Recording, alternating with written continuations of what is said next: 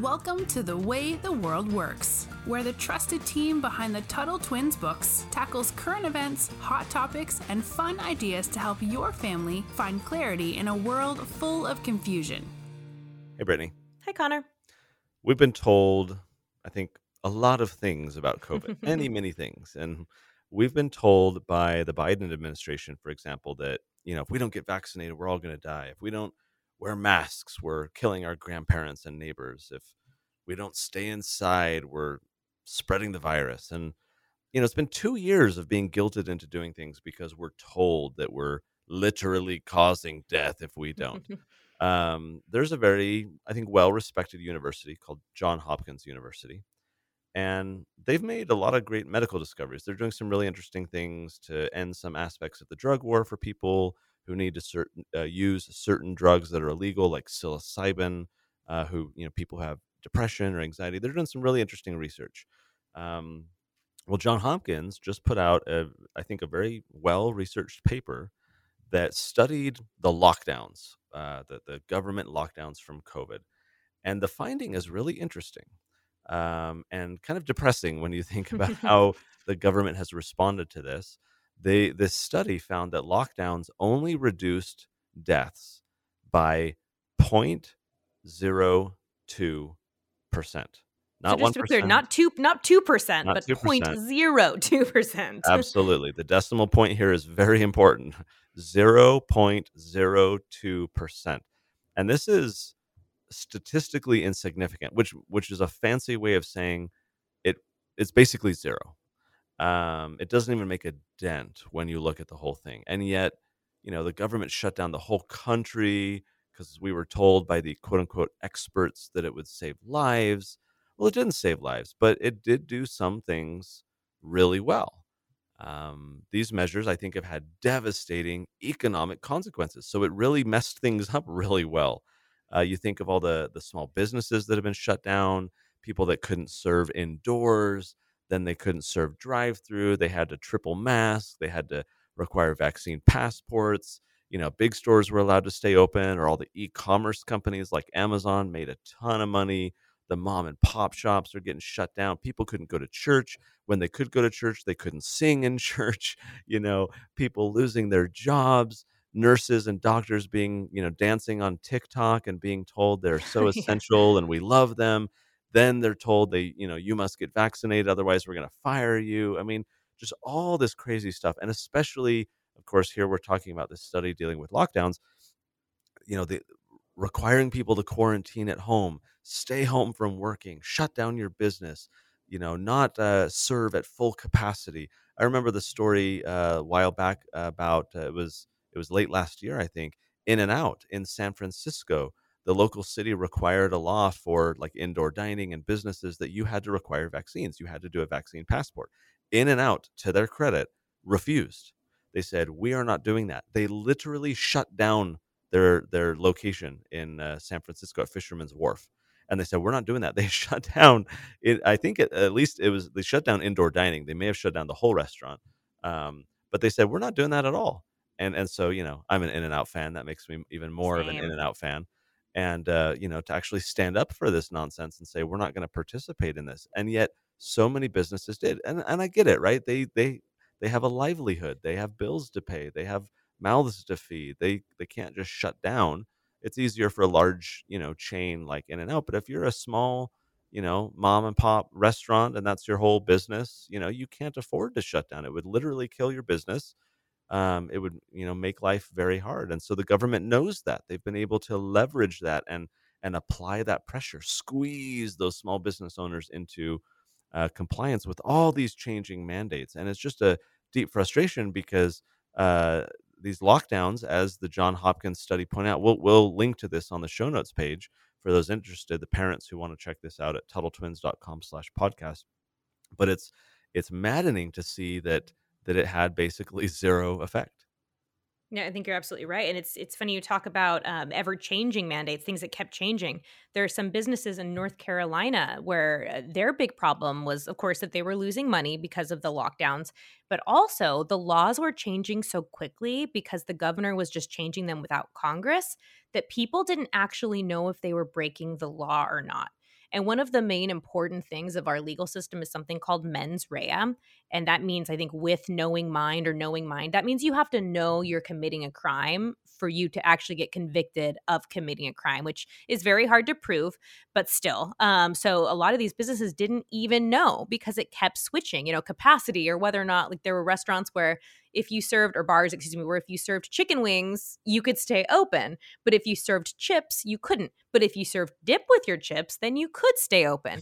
and so there were all these silly laws. There's one really cool um, business in North Carolina called Goodwood Brewery and they they ended up suing or they are suing right now but they had that right they didn't know when they were obeying the law and when they weren't and finally they just had to say enough is enough because they're a smaller business where bigger businesses like you said could can afford to take these risks the smaller ones really can't but if we look further than just economic consequences, and I don't even think we've seen the full spectrum of economic consequences yet, you know, we've talked about supply chain on here and a lot of the other problems.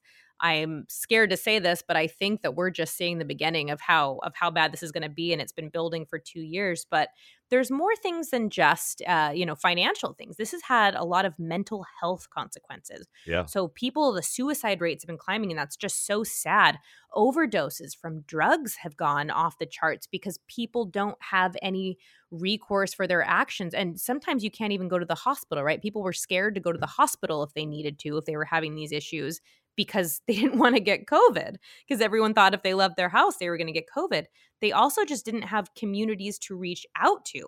So, another thing that got really bad was student depression from all this virtual learning. You know, we weren't meant to just sit and stare at a screen all day. And that's especially, I think, you know, there's a lot of online learning, Khan, what is it called? Khan Academy. There's mm-hmm. really cool stuff but I don't think that's the way a lot of people like to learn, especially young kids. And it made me really sad to see kindergartners. This was their first year of school. And they were sitting there and they were being yelled at for not paying attention. And you're like, a kindergartner is supposed to be like drawing pictures and like playing. Playing. And it was just, it was so sad. And then all of a sudden you have these student depression rates skyrocketing. And so you have to think like, we did this. This was not this was our fault. Uh, people were dying in hospitals. I actually have a very sad story about this. I have a brother who's got uh, terminal cancer right now. He's very strong, so we still believe he's he's going to pull through. But they would have caught his cancer earlier if they had been doing regular scans. So oh, when wow. you have cancer, because he had cancer before, they scan your body every couple months or sometimes every like once a year to make sure that the cancer has not come back. Yeah. Well, they weren't doing that because they were saying don't come into the doctor. And so a lot of people like my brother didn't know that their cancer was back as quickly as they could have because they were they were turning people away. They weren't doing these things.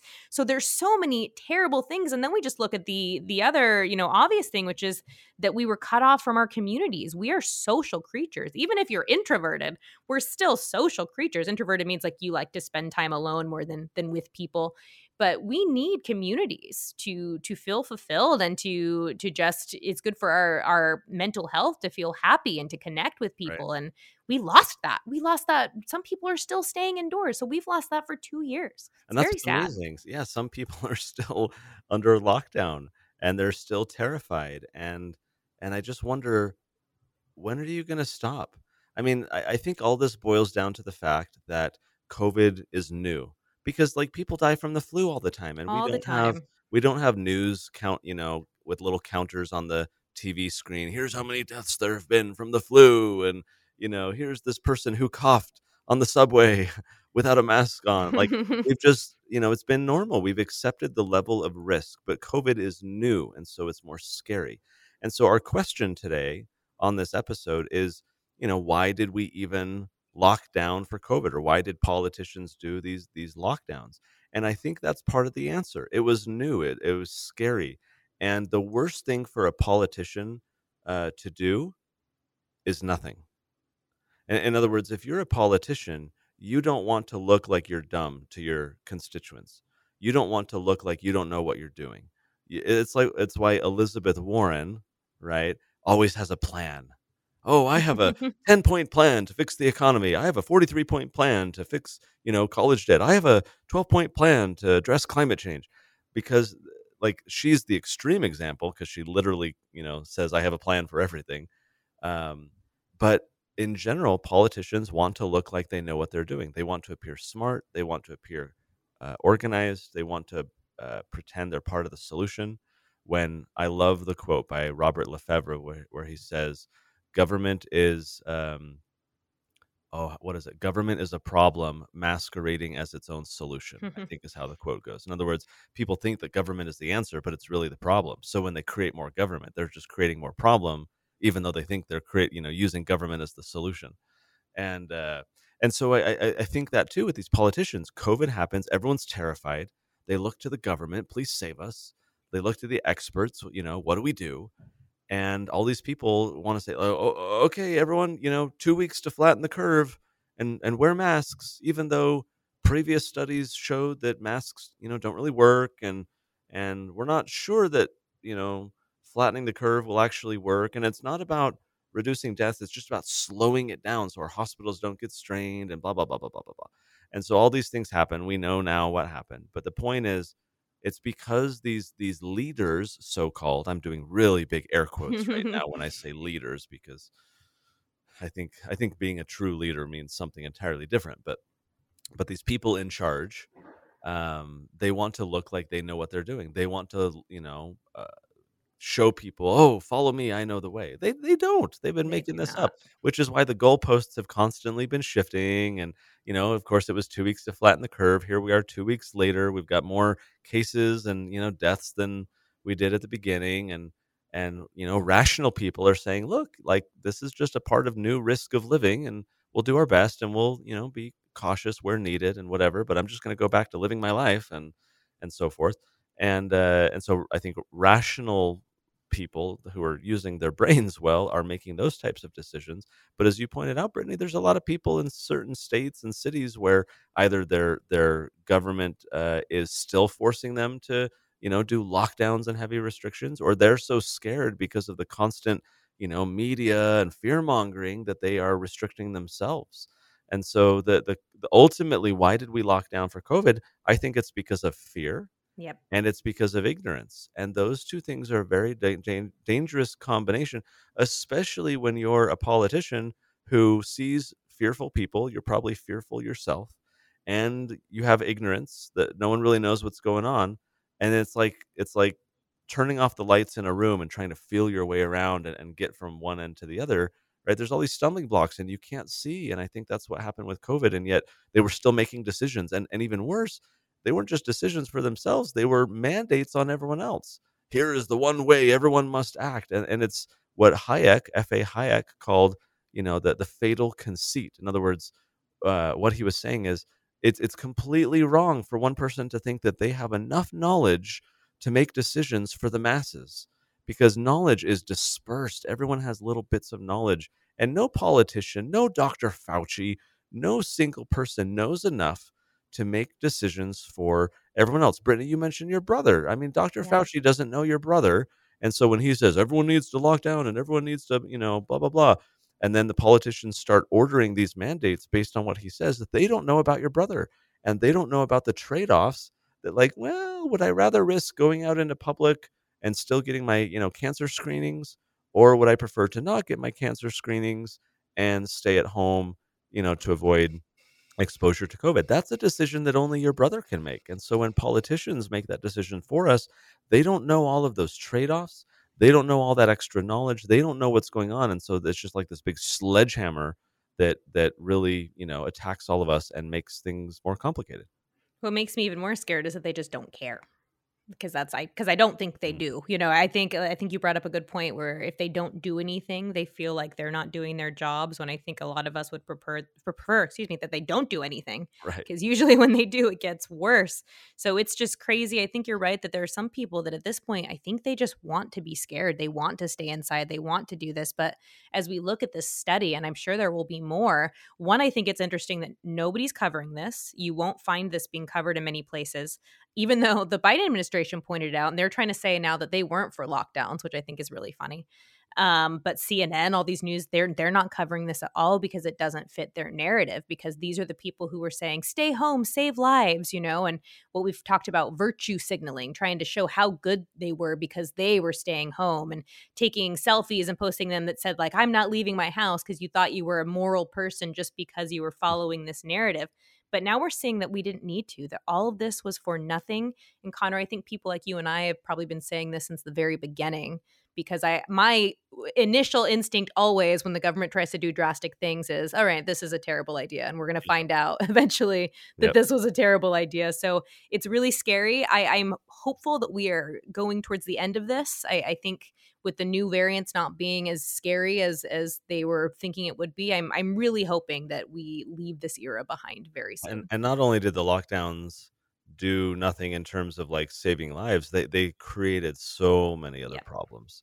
And so that they actually did something. They just didn't do what they were intended to do by the people forcing lockdowns and these mandates right? So it, it didn't accomplish the goal and it created a ton more problems which in a nutshell is government so we will leave it there Thank you, Brittany, as always. And until next time, we will talk to you later. Talk to you later.